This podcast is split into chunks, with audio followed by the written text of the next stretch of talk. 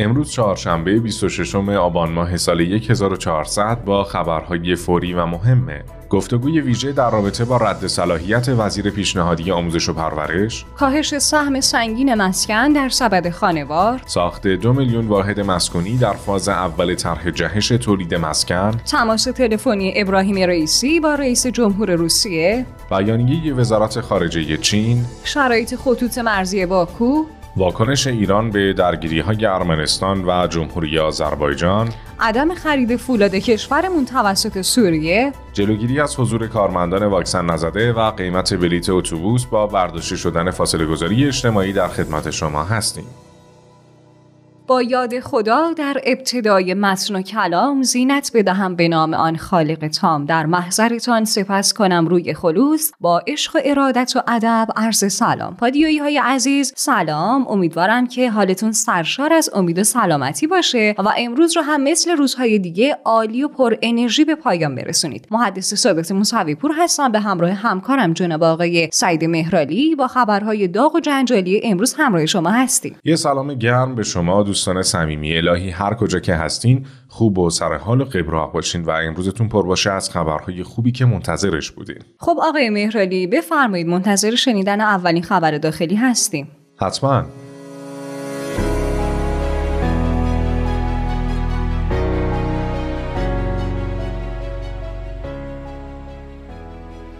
به عنوان اولین خبر داخلی امروز میریم سراغ یک گفتگوی ویژه از روزنامه آفتاب یزد با تیتر صد بهارستان. خانم موسیپور همونطور که در ابتدای این گزارش هم اومده انگار وزارت آموزش و پرورش تلسم شده و قفلش با هیچ کلیدی باز نمیشه. به نظر من بهتره بگیم کلیدهایی که برای این قفل در نظر گرفته میشه مناسبش نیستن. درسته. به هر حال نکته مهم اینجاست که دومین وزیر پیشنهادی دولت برای وزارت آموزش و پرورش هم نتونست از مجلس شورای اسلامی رأی اعتماد بگیره و دولت فقط یک هفته فرصت داره تا برای این وزارتخانه مخفول وزیر معرفی کنه. در جلسه علنی مجلس که برای بررسی صلاحیت مسعود فیاضی وزیر پیشنهادی آموزش و پرورش برگزار شده بود رضا حاجی پور از مخالفت اکثریت اعضای کمیسیون آموزش و تحقیقات با مسعود فیاضی خبر داد و گفت مدرک کارشناسی فیاضی مورد تایید قرار گرفته؟ ولی ایشون مدرک دکترا نداره و بین اهداف راهبرد و رویکردها در برنامهشون مرزبندی دقیق وجود نداره. سید ابراهیم رئیسی برای دفاع از وزیر پیشنهادی آموزش و پرورش تاکید کرد افراد مختلفی معرفی میشن اما باید اون افراد با شاخصهای ما همخونی داشته باشن. من تا حجتی بین خودم و خدا نداشته باشم اگه همه هم جمع بشن کسی رو معرفی نمی‌کنم. باید اون فرد شایستگی لازم رو احراز کرده باشه. دکتر فیازی کلاس مدرسه و تعلیم و معلم رو می‌شناسه. سالها هم معلم آموزشی بوده و هم پرورشی. محتوای درسی رو می‌شناسه مدیر کل بوده و در مقطعی هم مسئول فناوری وزارتخونه بوده و با زیرساختهای آموزش و پرورش آشنایی داره. حجت الاسلام محمد باغری نماینده مردم بناب اعلام کرده که فردی که حتی یک روز هم مدیریت یک مدرسه رو بر عهده نداشته و حتی سابقه مدیر کلی هم نداره چجوری می‌تونه وزیر آموزش و پرورش باشه؟ زهره الهیان نماینده تهران از دیگر موافقان فیاضی بود که گفت در حال حاضر دانش آموزان با موبایل و تبلت هایی برای آموزش مجازی روبرو هستند که باعث میشه خوراک مسموم و فضای مجازی ذهنشون رو تحت تاثیر قرار بده. ولی آقای فیاضی برای اینترنت پاک و سیمکارت پاک دانش آموزان برنامه داره. مسعود فیاضی وزیر پیشنهادی آموزش و پرورش با اشاره به چهار سال فعالیت در حوزه آموزش و سه سال فعالیت در حوزه پرورش اعلام کرد که بنده به اجزای بسته یادگیری واقف هستم و در این حوزه فعالیت کردم و برای تهیه هر محصولی که بتونه به تقویت آموزش و پرورش کمک کنه آمادگی دارم تا این موضوع تقویت بشه. حالا جالبی که وزیر پیشنهادی آموزش و پرورش دولت 13 هم با تاکید به اینکه اعلام شده به افرادی قول داده بعد از حضور در وزارت آموزش و پرورش اونها رو در پست هایی به خدمت بگیره گفت بنده به احدی قولی ندادم. تنها قول من این بود که کلاس تمامی دانش آموزان رو معلم دار کنم. در هر استان باید شایسته ها انتخاب بشن و به هیچ وجه بحث فردی گروهی و خانوادگی نداریم. بعد از دفاعیات وزیر پیشنهادی آموزش و پرورش محمد باقر قالیباف از وزرای دولت خواست که مجلس رو ترک کنن و اعلام کرد که کارت ها برای اعلام نظر بین اونها تقسیم شه برای شروع رأیگیری در نهایت هم نمایندگان با 115 رأی موافق، 140 رأی مخالف و 5 رأی ممتنع از مجموع 260 رأی به مسعود فیاضی وزیر پیشنهادی آموزش و پرورش رأی اعتماد ندادند. حالا طبق متن گزارش روزنامه آفتاب یزد گمانه‌زنی هایی درباره علی کریمی فیروزجایی به عنوان سومین وزیر پیشنهادی آموزش و پرورش مطرح شده. فعلا که محمد باقر قالیباف بعد از اعلام رأی مخالفت مجلس با وزیر پیشنهادی اعلام کرد که از رئیس جمهور خواهش می‌کنم در اسرع وقت وزیر پیشنهادی آموزش و پرورش رو معرفی کنه چون واقعا این وزارتخونه مهم و کلیدیه. واقعا هم همینطوره. حالا تا معرفی سومین وزیر پیشنهادی میریم سراغ خبر بعدی.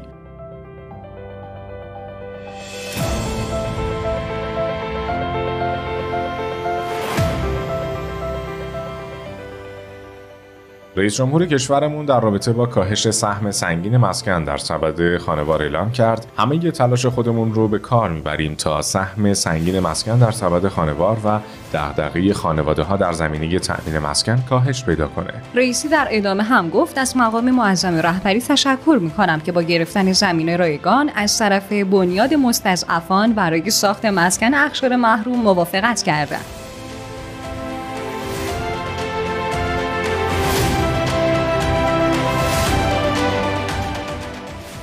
رستم قاسمی وزیر راه و شهرسازی در حاشیه جلسه شورای عالی مسکن در رابطه با ساخت دو میلیون واحد مسکونی در فاز اول طرح جهش تولید مسکن اعلام کرد. هم دولت دغدغه ساخت مسکن برای به خصوص اقشار محروم رو داشتن که بر اساس برنامه ریزی که در وزارت راه و شهرسازی صورت گرفت ما بنا داریم که ظرف چهار سال به حول قوه الهی چهار میلیون مسکن رو حتما تحویل بدیم. برای این کار برنامه ریزی کردیم گزارشات بسیار مفصلی خدمت آقای رئیس جمهور و اعضای شورای عالی مسکن داده شد. برای اینکه این امر تحقق پیدا بکنه ما تصمیم اون است که در فاز اول دو میلیون واحد مسکونی رو در کشور شروع کنیم. و دو میلیون بعدی بلا فاصله که اینها در واقع شروع شد بعد در واقع در حال احداث داشته باشیم بنابراین تا امروزی که ما خدمت شما هستیم علا که حدود پنجاه روز تقریبا از قانون جشن تولید مسکن گذشته و ما باید چند ماه طول می‌کشید که زیر ساخته ها سایت های در واقع ثبت نام بحث های زمین اینا در انجام می‌شد. اما ما همکاران خوب خودم در وزارت راه و شهرسازی با اقدام در واقع واقعا جهادی امروز ما حدود 700 هزار واحد مسکونی در سطح کشور شروع کردیم.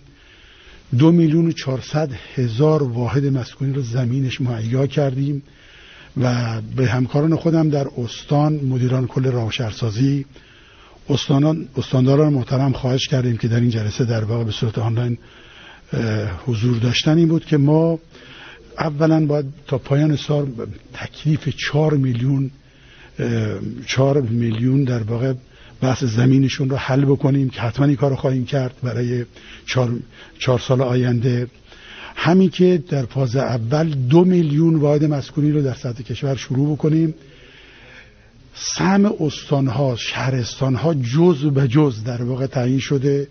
به استاندارا و فرمانداران کشور ابلاغ شده که در هر استان در هر شهرستان سهمشون در این دو میلیون واحد اولی چقدر هست و باید در واقع این رو شروع کنن. خب ما انشالله با قول قوه الهی با تفاهماتی که امروز امضا شد و قبلا هم تفاهمات دیگری داشتیم و همینطور با بخش های خصوصی کشور مذاکراتی در این خصوص داشتیم و حتی توافقاتی در این خصوص داشتیم انشالله ایران به زودی به یک کارگاه بزرگ ساخت مسکن تبدیل خواهد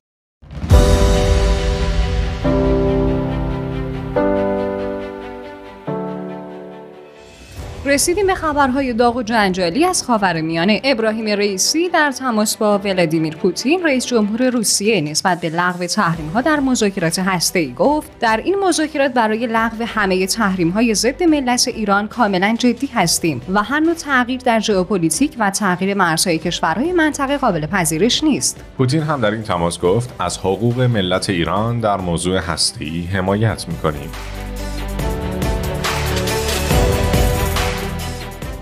وزارت خارجه چین در بیانیه‌ای در رابطه با توافق چین، روسیه و ایران برای تقویت همکاری درباره برجام نوشت نمایندگان ایران، روسیه و چین طی یک نشست مجازی توافق کردند که همکاری برای تقویت هماهنگی درباره برجام را افزایش بدن.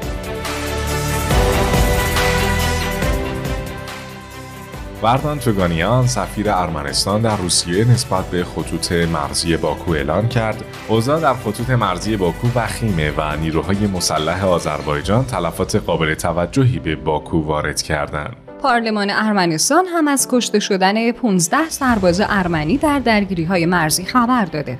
سعید خطیبزاده سخنگوی وزارت امور خارجه هم با ابراز نگرانی از بروز درگیری های نظامی جدید در مناطق مرزی جمهوری ارمنستان و جمهوری آذربایجان ضمن دعوت دو کشور به خیشتنداری تاکید کرد جمهوری اسلامی ایران مثل گذشته آماده کمک به طرفین برای حل و فصل اختلافات و برقراری ثبات و امنیت در منطقه است.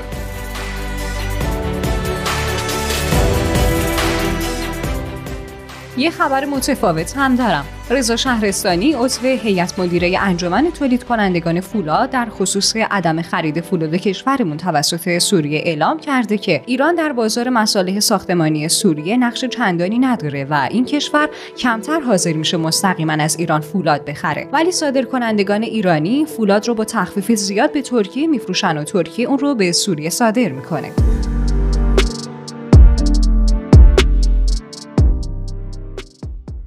خبرهای کرونایی امروز رو هم شروع می‌کنیم با اولین خبر در خصوص جلوگیری از حضور کارمندانی که واکسن کرونا رو نزدن. محسن فرهادی معاون فنی مرکز سلامت محیط و کار وزارت بهداشت تاکید کرد این طرح کلا در پنج در واقع یک الزامات پنجگانه داره که اولین اولویتش کارکنان دولت است از روز اول آذر ماه با ابلاغیه‌ای هم که سازمان اداری, اداری با امور استخدامی کشور انجام داد کلیه کارکنان دولت و مؤسسات دولتی.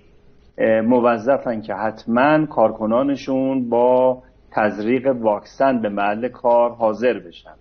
که البته خوشبختانه عدد عدد بالایی فکر می‌کنم اولوش نزدیک 80 درصد کارکنان دولت خیلی جاها از این عدد بیشتر هم هست انجام دادن.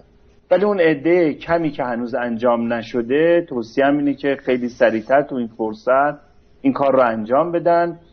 چرا که از اول آذر ماه از محل کارشون از حضور در محل کارشون جلوگیری خواهد شد. طبیعتا موقعی که محل کارشون جلوگیری بشه مرخصی بدون حقوق به اونها داده خواهد شد. در وهله اول در وهله دوم در واقع اگر ادامه پیدا بکنه غیبت زده میشه و در مرحله سوم به هیئت های بدوی تخلفات کارکنان دولت برای انفصال از خدمت یک ماهه پرونده هاشون ارجاع خواهد شد.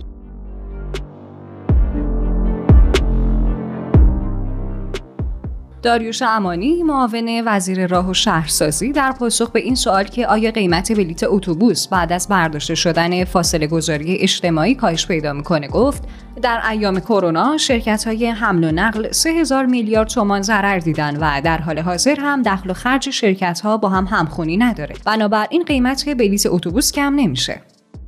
رسیدیم به خبرهای کوتاه چهارشنبه. طبق نوشته فیفا تیم ملی فوتبال ایران با برد قاطعانه که بله سه بر صفر هم بود برابر تیم ملی سوریه. فقط ده امتیاز با تیم سوم گروه فاصله داره که امیدواریم به جام جهانی هرچه زودتر صعود کنیم و دوباره مردم ایران خوشحال بشن. در نشست شورای عالی هواپیمایی کشوری مصوب شد بلیت هواپیما از ابتدای آذر ماه و همزمان با رفع محدودیت 60 درصدی پذیرش مسافر در پرواز با کاهش قیمت همراه باشه. دولت موقت طالبان در افغانستان به منظور جلوگیری از سقوط ارزش ارز رایج این کشور 10 میلیون دلار رو در بازار آزاد به مزایده گذاشت.